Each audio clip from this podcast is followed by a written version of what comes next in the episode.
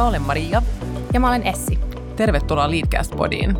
Tässä podissa me keskustellaan menestyneiden johtajien kanssa uran kohokohdista ja pohjanoteerauksista, hyvistä ja huonoista neuvoista ja kaikesta siitä, mitä johtajuus tarkoittaa ja edellyttää.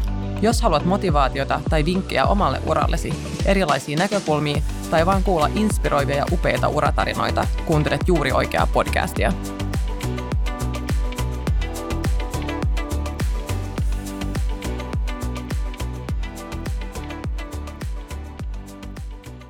Tänään meidän vieraana on ei enempää eikä vähempää kuin Jyrki Katainen.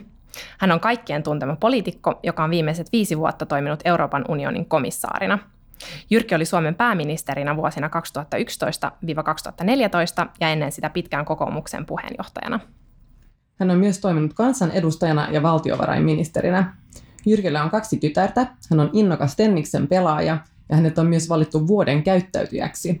Tervetuloa Leadcast-podiin, Jyrki. Ihan mahtavaa saada sinut mukaan tänään. Kiitoksia kutsusta. Mukava keskustella.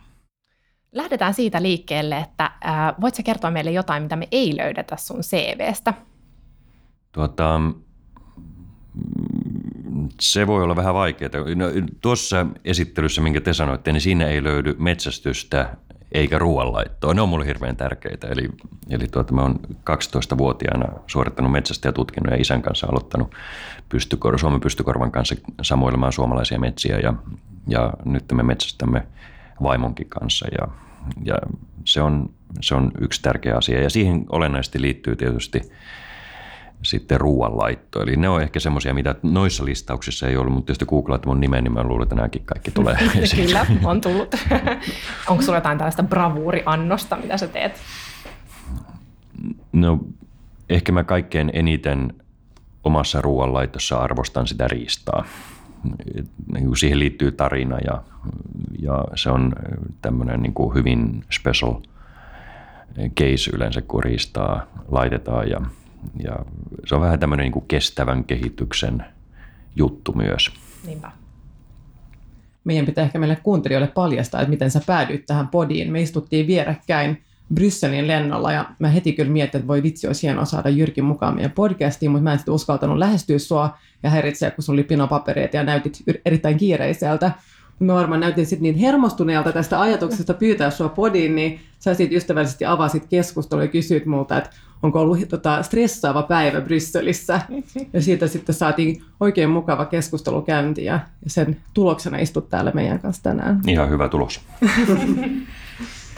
No sä aloitit kansanedustajana vuonna yhdeksänkymmentäyhdeksän. Milloin ja miten sä kiinnostuit politiikasta? Mä oon aina ollut kiinnostunut vaikuttamisesta. Et ala-asteella, kun piti valita joulupukki tai Joosef joulunäytelmään, niin yleensä mä aina viittasin. Ja, ja tuota, sitten yläkoulun puolella lukiossa oli oppilaskunnassa ja, ja lukion johtokunnassa. Ja sitten mä olin itse seurakuntavaaleissa ehdolla, kun oli yhdeksäntoista ja sitten kaksikymmentäyksi, kun tuli valituksi Siilijärven kunnanvaltuusto. Eli se on tavallaan ollut vähän tämmöinen, tämmöinen jotenkin, jotenkin tämmöinen yh, niin kuin yhteistoiminta, yh, yh, yhteiskunnallinen toiminta vähän eri muodoissa on ollut aina jotenkin veressä. Ja mä itse asiassa päätin ennen yhdeksänkymmentäyhdeksän eduskuntavaaleja pari vuotta ennen, että mä lopetan kunnallispolitiikan ja mä opiskelin silloin Britanniassa ja mä ajattelin, että mä jään Britanniaan joksikin aikaa, katsoin ehkä yksityisen sektorin hommia tai sitten menen junalla Brysseliin ja, ja tuota, päädyin E U-virkamieheksi. Mä elin tässä harhaluulossa kolme kuukautta, mutta tuota, sitten semmoinen semmonen tuota, varttunut erittäin topakka rouva Kuopiosta soitti ja sanoi, että, että me ollaan päätetty, että sinä lähdet eduskuntavaali ehdokkaaksi, jos et lähde, niin sitten vaan niin kuin itket ja lähdet. Ja, ja tuota, siinä ei ollut niin kuin sitten kahta sanaa. Että hän, hän oli semmoinen erittäin tunnettu, erittäin voimakas tahtoinen rouva, joka oli itse ollut useissa vaalissa ehdolla ja hän sitten niin kuin ikään kuin testamenttasi oman tukiryhmänsä ja, ja oli rakentamassa sitten sitä kampanjaa ja siitä se lähti. Siihen ei sanottu ei. Ei, ei, ei voinut sanoa. Se, hän oli tietyllä tapaa aika, aika suuri auktoriteetti. No sä tosiaan toimit Suomen pääministerinä vuosina kaksituhattayksitoista neljätoista, niin mikä on sun tärkein oppi tältä ajalta? Tuota, yksi tärkeimmistä opeista on se, että pitää pitää niin kuin prioriteetti omassa päässä. Että kun pääministeri yleensä tekee tai niin kuin käsittelee tärkeitä asioita. Sitten kun tulee tuulta ja myrskyä ja on pelkästään tärkeitä asioita pöydällä ja, ja tuota, sitten vaan pitää niinku pystyä koko ajan niinku priorisoimaan, että mikä on kaikkein tärkeintä. Mulla oli monta kertaa semmoisia tilanteita, että mä ajattelin, että nyt tämä hallitus kaatuu tai että mä pistän sen päreiksi, että kun ei ole riittävää yhteisymmärrystä ja mä en nähnyt minkäännäköistä ulostuloa jostakin ristiriitatilanteesta, puhutaan nyt vaikkapa verotuksesta tai, tai jostakin muusta tai valtiontalouden sopeuttamisesta.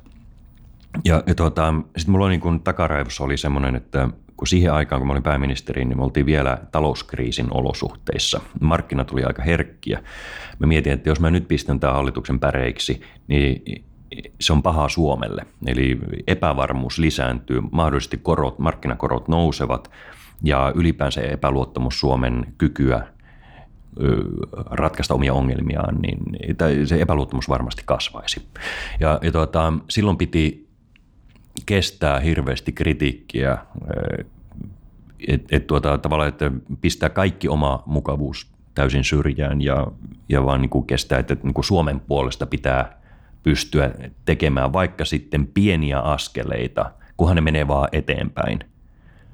Taaksepäin ei pidä mennä, mutta mut tuota, jos, jos haluaa paljon ja saa vähän, niin sekin on parempi kuin sitten kasvava epävarmuus.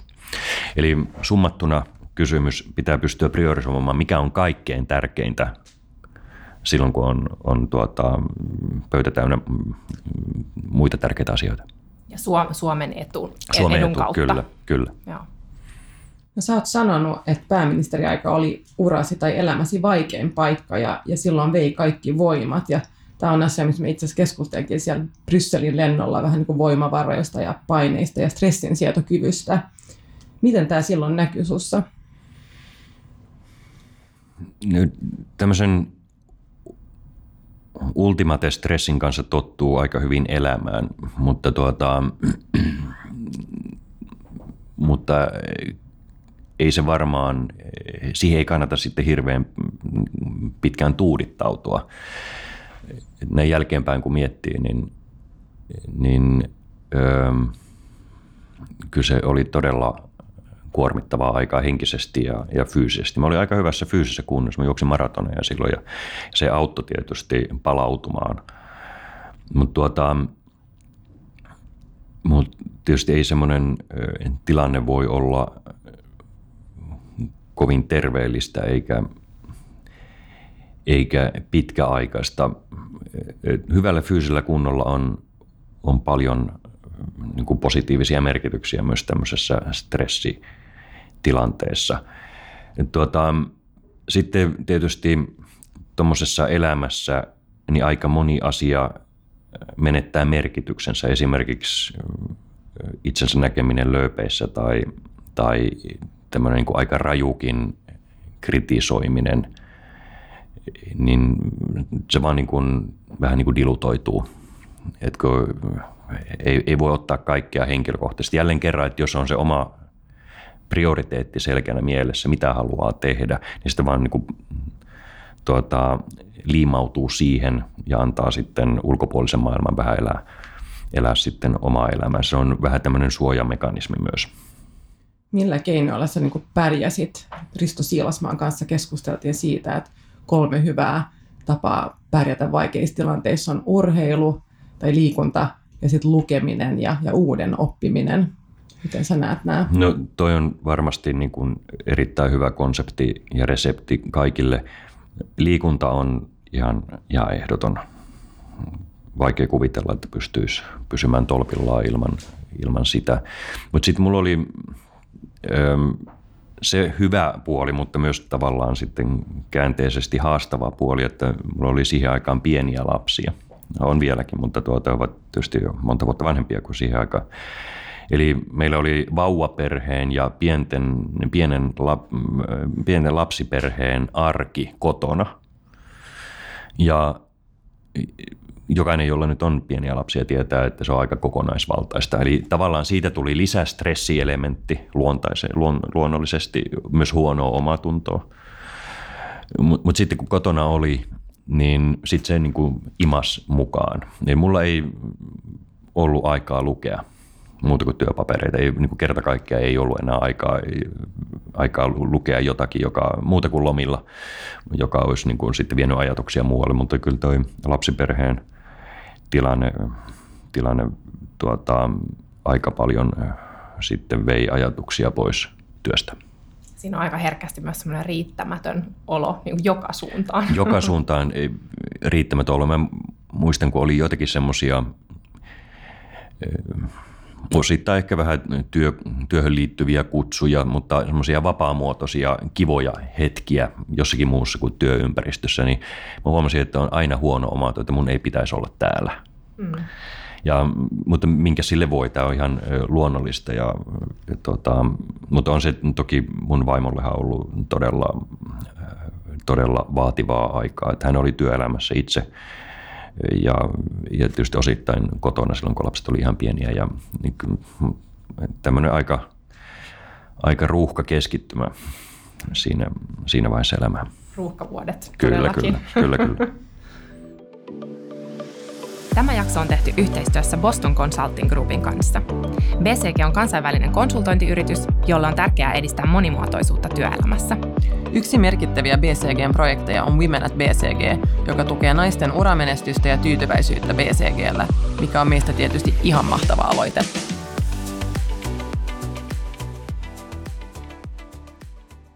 Pääministeriuran jälkeen sä sitten tosiaan siirryit Suomen politiikan huipulta sitten E U-huippuvirkaan komissaariksi. Ja sä toimit tosiaan komissaarina viisi vuotta, oot nyt toiminut. Niin, ää, mikä, miten Eurooppa on muuttunut tänä aikana? No se on kyllä muuttunut. Yksi tämmöinen hyvin käytännönläheinen muutos on se, että E U-tasolla ollaan, ollaan tehty lainsäädäntöä, joka on muuttanut ja tulee muuttamaan Eurooppaa tosi paljon. Viisi vuotta sitten esimerkiksi kiertotalous ei ollut mitenkään merkittävä politiikka-osa-alue, mutta nyt on. Se on keskeinen osa eurooppalaista teollisuuspolitiikkaa, se on keskeinen osa meidän ilmastopolitiikkaa. Ja mä oon saanut vastata tästä kiertotalouspolitiikasta E U:ssa. Se on, siitä on tullut tämä mainstream, uusi politiikka-alue, ja, ja mulle henkilökohtaisesti siitä on tullut tämmöinen positiivinen pakkomielle. Toinen tietysti ilmastopolitiikka on saanut paljon liha-alueiden ympärille, eli meillä on lainsäädäntöä, joka velvoittaa jäsenmaita vähentämään päästöjä. Digitaaliset sisämarkkinat on mennyt eteenpäin. Viisi vuotta sitten ei ollut minkäänlaisia aloitteita digitaalisista sisämarkkinoista, nyt on. Pääomamarkkinoiden puolella me ollaan tehty kolmekymmentä uutta lainsäädäntöä, joka tulee uudistamaan eurooppalaista pääomamarkkinaa merkittävästi. Puolustus. Yhteistyötä ei E U-tasolla tehty ollenkaan viisi vuotta sitten. Nyt siitä on tullut aivan keskeinen politiikan osa-alue. Tämä pitää sisällä muun muassa kyberturvallisuuden ja, ja hybridiuhkiin varautumisen. Eli, eli viidessä vuodessa on tapahtunut itse asiassa todella paljon. Ja, ja tämä kaikki on tullut siitä, että jäsenmaat, yritykset, kansalaisjärjestöt ovat vaatineet E U:lta toimenpiteitä aloilla, joissa E U ei aikaisemmin toiminut. Toinen muutos on se, että, että viisi vuotta sitten meillä ei ollut Donald Trumpia. Meillä oli aggressiivinen Venäjä, mutta, mutta nyt siitä on tullut vielä itse asiassa haastavampi. Kiina oli eurooppalaisilla markkinoilla, mutta Kiina ei ollut niin vahva taloudellisesti, sotilaallisesti ja poliittisesti kuin se on tänä päivänä. Ja Kiina käyttää vahvaa asemansa omaksi hyväkseen. Eli tämä ulkoinen ympäristö on myös muuttunut merkittävällä tavalla. Ehkä viimeinen pointti, joka mua huolestuttaa ehkä kaikkein eniten. Viisi vuotta sitten meillä ei ollut vakavaa ongelmaa liberaalin demokratian perusarvojen kanssa. Nyt valitettavasti on. Esimerkiksi Puola ja Unkari, myös Romania on valitettavia esimerkkejä siitä, missä poliittinen johto ihan vakavasti näyttää ajattelevan, että liberaalin demokratian perusarvot eivät ole enää semmoisia, joita kannattaa puolustaa tai ylläpitää. Puolassa on politisoitu oikeuslaitosta. Ja, ja tämä on itse asiassa hyvin sitä samaa ajattelua, mitä esimerkiksi Vladimir Putin tässä taannoin Financial Timesissa sanoi, että liberaalidemokratia on vanha-aikainen käsitys ja, ja tota, hänellä on parempi, omasta mielestään parempi käsitys demokratiasta. No millaista johtajuutta E U:ssa tarvitaan tänä päivänä huomioiden nämä nykyhetken haasteet, kuten Brexit, Trump ja, ja populismi? Ehkä se johtajuus on, ja se mitä tarvitaan nyt on, on semmoista, että uskalletaan olla edelläkävijöitä. Jos mä saisin itse johtaa Eurooppaa seuraavan viiden vuoden aikana, mä keskittyisin semmoisiin osa-alueisiin, joihin, joihin mä uskon, että ne tulee olemaan niin kuin semmoisia voittavia kortteja tai välttämättömyyksiä Euroopalle. Kiertotalous, keinoälyn tämmöinen ihmiskasvoinen tuota, käyttöönotto Euroopassa, hyvin edistysmielinen lainsäädäntö, joka mahdollistaa keinoälyn hyväksikäytön, mutta sitä, että ihminen on siinä keskellä. Puolustus ja turvallisuusyhteistyön tiivistäminen ja sitten lisäsatsaukset E U:n ja Afrikan yhteistoiminta, erityisesti sitä, että pystytään lisäämään yksityisiä eurooppalaisia investointeja Afrikkaan. No, tämä on ehkä yksi tapa vastata tuohon kysymykseen. Toinen on sitten se, että, että kuulostaa vähän latteelta, mutta valitettavasti me tarvitaan erittäin vahvaa arvojohtajuutta. Et jos katsotaan maailmaa, niin Kiinassa on täysin toisenlainen hallintomalli kuin Euroopassa. Yhdysvalloissa presidentti Trump ryskyttelee perinteisten liberaalin demokratian perushyveiden tai käyttäytymistapojen rajoja. No Venäjällä tiedetään, minkälainen hallintomalli siellä on.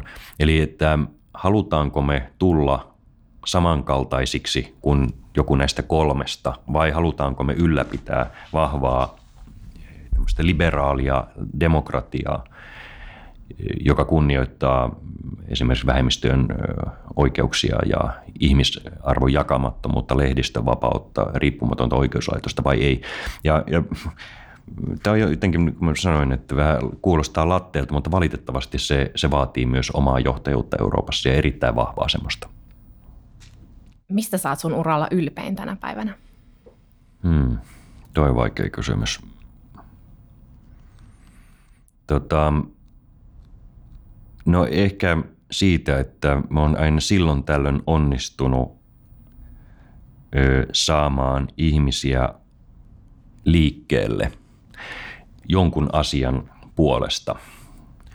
Et politiikassahan yleensä saavutukset on yhdessä tehty ja kukaan ei yksin niitä tee, mutta toisinaan on semmoisia tilanteita, että, että jos onnistuu puhuttelemaan jossakin tietyssä teemassa ihmisiä oikealla tavalla, niin saa liikettä aikaiseksi. Nyt ehkä viimeisin tästä on tämä rule of law, oikeusvaltioperiaatteen puolustaminen. Se ei ihan varsinaisesti minun toimialaa E U:ssa ole kuulunut, mutta tuota, mä oon kokenut sen henkilökohtaisesti erittäin, erittäin niin kuin vahvasti. Ja mä oon ehkä komissaareista eniten tai toisiksi eniten tämän teeman kanssa esillä ollut ihminen. Ja, ja tuota, se on saanut liikettä aikaiseksi.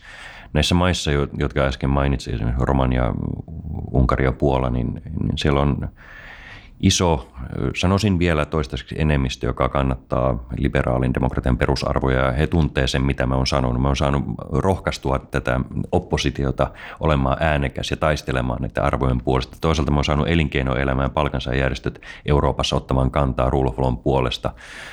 Ja, ja tota, tämä on tuntunut sillä tavalla hyvältä, että omalla, omalla sanomisella, vaikka kysymys ei ole mistään päätöksestä, vaan sanomisella on pystynyt mobilisoimaan ihmisiä oikeaan suuntaan.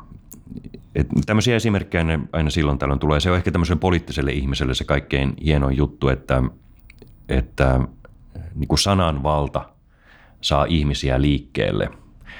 Kiertotalous on ehkä toinen. Tämmönen, että siinä on toki taustalla myös tehtyjä päätöksiä, lainsäädäntöpäätöksiä, mutta myös tämmöistä henkistä orientoituneisuutta ja, Ja siinä mä uskoisin, että, että mä oon pystynyt oman osani Euroopassa tekemään. Loistavaa. No seuraavaksi me, me mennään meidän sekuntihaasteeseen. Ootko valmis? Haluatko juoda vähän vettä? Mennään vaan. Mikä oli sun lapsuuden haaveammatti? Kokki. Entä ensimmäinen työpaikka? Öö, K-kaupan lihatiskin myyjä. Se oli sama kuin Risto Siilasmaalla. Joo. Entä pahin työpaikka? No semmoista ei ole vielä vastaan tullutkaan. Mä oon nauttinut kaikista työstä, mitä on saanut tehdä. Mistä sä saat kiksit? Mm, jostakin hyvästä aromista, siis ruoka-aromista. Ja sitten jos se mätsää vielä esimerkiksi niin kuin hyvää viiniä, niin siitä tulee hyvä. Ja sitten tuota, jos ollaan niin kuin vaimo ja, ja kaverit ympäri, niin siitä tulee niin kuin mielettömät kiksit. Edellistä. Mistä sä turhaudut? Tai Ää... turhautuuko vuoden käyttäytyjä mistään? Kyllä, kyllä, kyllä, kyllä, kyllä. No, tavallaan, jos tuntuu, että ääni ei kuulu, että tuota, jos ei saa niin kuin vastakaikua jollekin tärkeäksi kokemalle asialle, että ei tule kuulluksi. No, mulla on ollut vähän semmoinen niin kuin poikkeuksellinen tilanne, että mä oon yleensä ollut semmoisissa tehtävissä, että mä saan ääneni kuuluvaksi, mutta on myös semmoisia tilanteita, missä ei, ei ole. Tai, tai sitten, että et, et jossakin fundamentaali arvokysymyksessä pitää, pitää vääntää. Et kun mä oon vähän tämmöinen sääntöperusteinen ihminen, eli jos on kerta sovittu jotkut säännöt, sen mukaan toiminta, ollaan eri mieltä, mutta sääntöjen puitteissa. Mutta jos joku rikkoo sääntöjä, niin se turhauttaa. Ju- juristille sydäntä lähellä oleva asia myös. Mikä on sellainen jokapäiväinen rutiini, jota ilman sä et voi elää? Mm, suihkussa käyntiin. Entä mitä sä aina kysyt työhaastattelussa? Ihmisten unelmia. No tuosta on hyvä hypätä seuraavaan kysymykseen. Mikä on sun unelma? Missä sä näet itsesi, sanotaan, kymmenen vuoden päästä? Mistä sä haaveilet? Mä haaveilen... Tämä on aika, ei mitenkään kauhean spesifiä, mutta mä haaveilen siitä, että voisin ylläpitää kohtuullisen laajaa kansainvälistä kontaktiverkostoa, oppia jotakin uutta semmoisilta toimialoilta, jossa mä en ole vielä ollut oikein mukana, ja pystyä vaikuttamaan, niin kuin siis hyväksikäyttämään sitä, tätä menneisyyttäni niin, että voisin omalla sananvallallani saada liikettä aikaiseksi jonkun positiivisen kehityksen puolesta. Erittäin epäkonkreettisesti myönnän, mutta tuota, tässä on ehkä sellaisia elementtejä, jotka on tärkeitä. Eli tämä kansainvälisyys, uuden oppiminen ja sitten se, että kun mä oon kuitenkin edelleenkin jossakin määrin poliitikko sielulta, niin mä haluaisin saada liikettä aikaiseksi oikeaan suuntaan. Sitten vielä viimeiseksi, minkä neuvon sä antaisit nuoremmalle itsellesi, vaikka parikymppiselle Jyrkille? Mm, tämä kansainvälistyminen on... on semmoinen juttu. Mä olin vaihto-opiskelijana yliopistossa, yliopistossa ollessani, mutta tämä kansainvälinen ulottuvuus on semmoinen, jota, jota edelleen korostaisin, että, että kannattaa olla siinä aktiivinen. Ja sitten itse asiassa niin mä rohkaisisin itseäni olemaan enemmän, tai niin kuin, hakemaan parempaa itseluottamusta. Et tuota, nöyryys on hieno asia, ihmiset aistii sitä, mutta tuota, semmoinen terve, positiivinen itseluottamus, niin sekin avaa hirveän paljon ovia. Loistava neuvo. Mä kysyisin vielä tähän loppuun, että mitä sä jäät kaipaamaan Brysselistä ja mikä on parasta nyt kun muutat takaisin Suomeen?